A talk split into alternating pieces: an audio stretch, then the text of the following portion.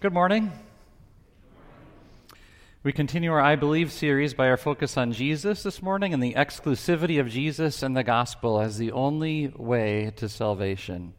I want you to look at that picture this morning on the screen. It's a picture of a Black Lives Matter protest, and I want you to see two people in that picture.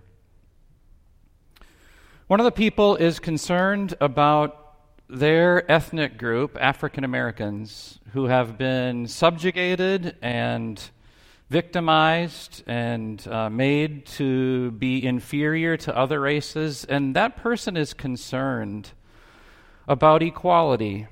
They, they have respect for all ethnic groups, and they simply want their ethnic group to be on an even, on a par level with other ethnic groups. That's what they want. Their, their interest is equality. Then there's another person in that picture. They also have observed that their African American ethnic group has been victimized and subjugated and trampled on and hurt. They are more of an extreme kind of person and take an extreme stance. They aren't interested in equality. They want to be superior. They want to respond to extremism with extremism, and they want their ethnic group and their race to be above all other groups. They want to be above the rule of law. They want to have special privileges and, and, and rights that other groups don't have. Their interest is not equality, but exclusivity. And now there's a third person in that picture, and, and they're not in the picture, but they're looking at the picture, and that's you. And what's in your heart and your mind as you observe the Black Lives Matter movement? And what do you what do you think of the people in it? And are they all the same? Exclusivity can be difficult and dangerous. And it's our very topic today, and a spiritual one, and a true one when it comes to the scriptures. I want to read to you now our account from John chapter 14. That's the basis for the sermon today. This is Jesus in the upper room on, uh, on Thursday night when he instituted the sacrament, and then he's uh, spending some time with the disciples, and he, he's explaining to them that he's going to die and rise and, and uh, ascend into heaven and return. And uh, here are his words. This is on page 8 in your worship folder, John chapter 14. After Jesus explained all this, Thomas said to him, Lord, we don't know where you are going, so how can we know the way? Jesus answered, I am the way and the truth and the life. No one comes to the Father except through me. If you really know me, you will know my Father as well.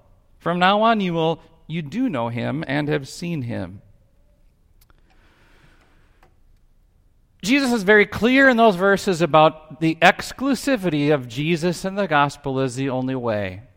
And so the difficulty when it comes to exclusivity is not in understanding it. It's a very clear teaching of Scripture. The difficulty is in practicing it. Understanding it is, is easy. For Bible believing Christians who let Jesus be who he says he is, we can look in the Old Testament and see that from ancient times, God claimed exclusivity when he said, like he says here in Isaiah, I am God and there is no other. And then Jesus in John chapter 3 verse 36 says this, Whoever believes in the Son has eternal life, but whoever rejects the Son will not see life, for God's wrath remains on them. That's pretty clear to me. Right? All other gods who claim to be God are really counterfeit gods, like counterfeit money. People are attracted to them and people use them and they look real and they feel real and they sound real, but they ain't real. They don't have any value. Any religions who rely on anything other than Jesus to get right with God, or who redefine Jesus to be less than who he says he is, do not have Jesus, and therefore, according to Jesus' own words, do not have God and the life that God wants to give. That's very clear. Those are unarguable statements in the scriptures from God himself, from Jesus himself, from the authors of scripture. Exclusivity of Jesus and the gospel as the only way to salvation is not difficult to understand. but it's difficult to practice. I might even say it's dangerous. Here are a couple ways. Exclusivity can can make people who are on the right side of exclusivity, right, who are the who are the right ones, it can make that group of people feel superior to others, look down on them, belittle them, minimize them and dismiss them as if they don't matter. Let me give you an example. You're playing a board game with your family, you're on vacation, it's Monopoly, it's a 3-hour battle. And you win and you jump up from the table and you flip the board over and you say, Yes, I'm the champion. And it, as the winner, it's in our hearts then there's this pride that erupts, and we tend to look at everyone else as a bunch of losers. Our being first class citizens of our great country, with first class air conditioning in our homes and first class bedrooms that we sleep in, with first class sheets made of Egyptian cotton, we we can look at people of other classes, like homeless people, and one of the thoughts that erupts very easily in our hearts is, ha, I wonder how you screwed up to get where you are. You obviously don't have it put together like I do. And if you just go out and get a job, everything will be okay. It's easy to stereotype those who are, for instance, of a different class than we are, and, and uh, maybe some of you are here today receiving government benefits like welfare. I see it, I feel it. I want to look at those people and say, You're a bunch of lazy, good for nothing freeloaders. See how it's difficult? Exclusivity? So I want to give you some questions to ask yourself about exclusivity and, and how difficult and dangerous it can be for Christians. We're saved, we have Jesus. And yet, for us to practice this is hard. Have you ever been so concerned about your belief, what you know to be true, that when someone else has criticized or questioned you, you have reacted to them disrespectfully and unlovingly. See, that's dangerous exclusivity. That's, that hurts, that doesn't help. Do you find yourself stereotyping people of other religions, even other Christian churches, and they are less worthy of God's grace than you are? Do you become comfortable hanging out with all your church friends and chatting it up on Sunday morning over coffee in the fellowship hall, in the lobby, on the parking lot? And we have these holy huddles, and we're so comfortable with each other, we love each other that we tend to forget about and neglect the unchurched and the unbelievers and we actually justify ourselves dismissing them because they're, well, they're excluded. Exclusivity says you're not part of this group. And we're too easily comfortable with that. That's how exclusivity is hard and difficult for us. It's also difficult another way. It, it's very easy to point the finger at another church or religion or person who doesn't have Jesus and say, You don't have Jesus, therefore you don't have God, you don't have heaven and eternal life. That's it. And see, we, we tend to like exclusivity when it comes to others, but not so much when it comes to us. And here's what I mean by that I like it that Jesus is the only way and truth and life for everyone else. But when He wants to be my way and my truth and my life, uh, I kind of like the way that Darren does things. I like Darren's way. And I tend to be enamored of my own opinion. I, I, I like Darren's truth. And, you know, I want to make my life something that's comfortable for me, something that I like. And, and then this Jesus comes along and he wants to change that all up. See, I struggle letting Jesus exclusively be my way and my truth and my life. And then when When my way is so big and so important, it doesn't allow other people to see Jesus as the way. And when my opinion matters so much, and I'll do anything to defend it and to make it known, it's hard for other people to see Jesus as the truth. And in my life looks the same as any pagan person's life who doesn't have Jesus. Well, it's hard for other people to see Jesus as the life. Yeah, I want I want Jesus and my way. I love Jesus, and I'll believe in him and my truth. And I'll make it all about Jesus and my life. See, when we preach the exclusivity of Jesus, we have to be able to apply that to ourselves. Jesus is not willing to be one of many saviors. Whether that's to a Buddhist or to, or to a Lutheran preacher or to you, Jesus is not willing to be an and in your life and in your faith and in your present and future and eternity. He won't. Not for me, not for you, not for anyone.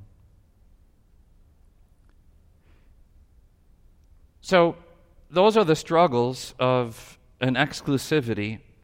And uh, what we find is that if we're, if we're looking at these words in John 14, we're finding that we can be just like Thomas.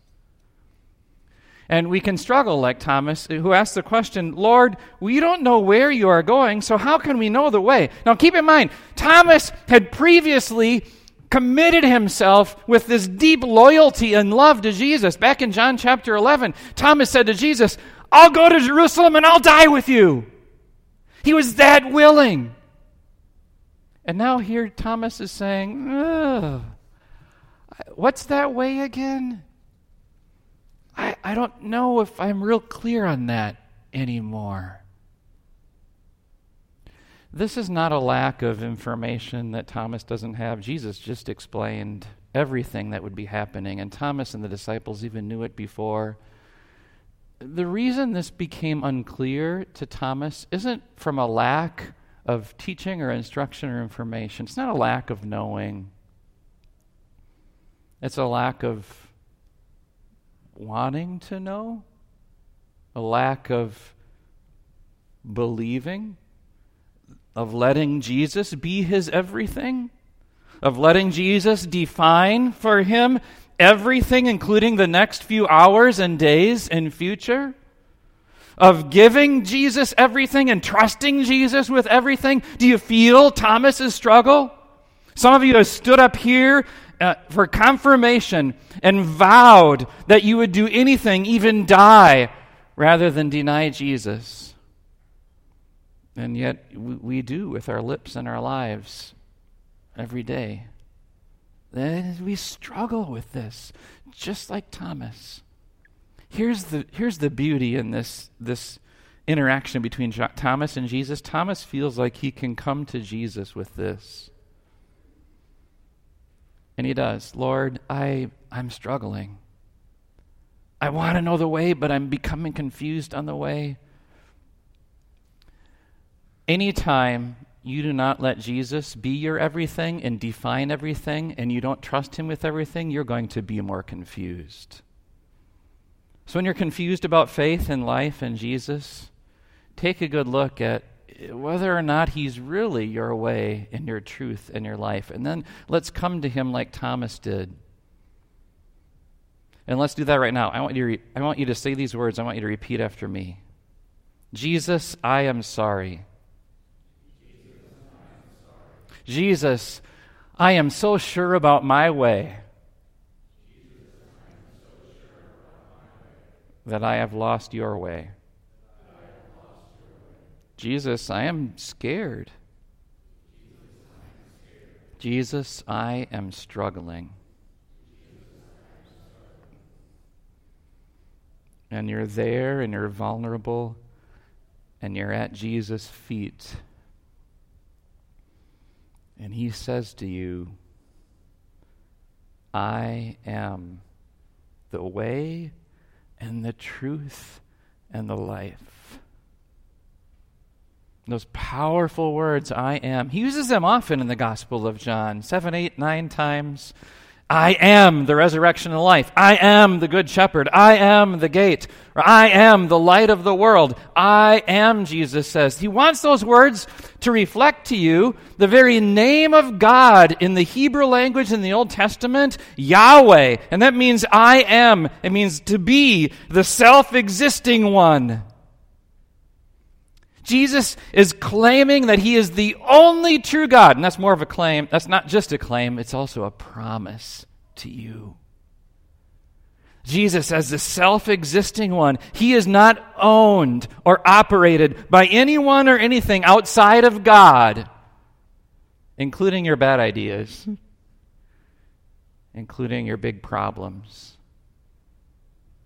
including your sins. He's not controlled by a political candidate. He's not controlled by, by the economy. He's not controlled by death or by disability. He's the self existing one. He's free to be who he wants and to choose who he wants. And who is he? And whom does he choose? He looks at you and Thomas and he says, I am your way.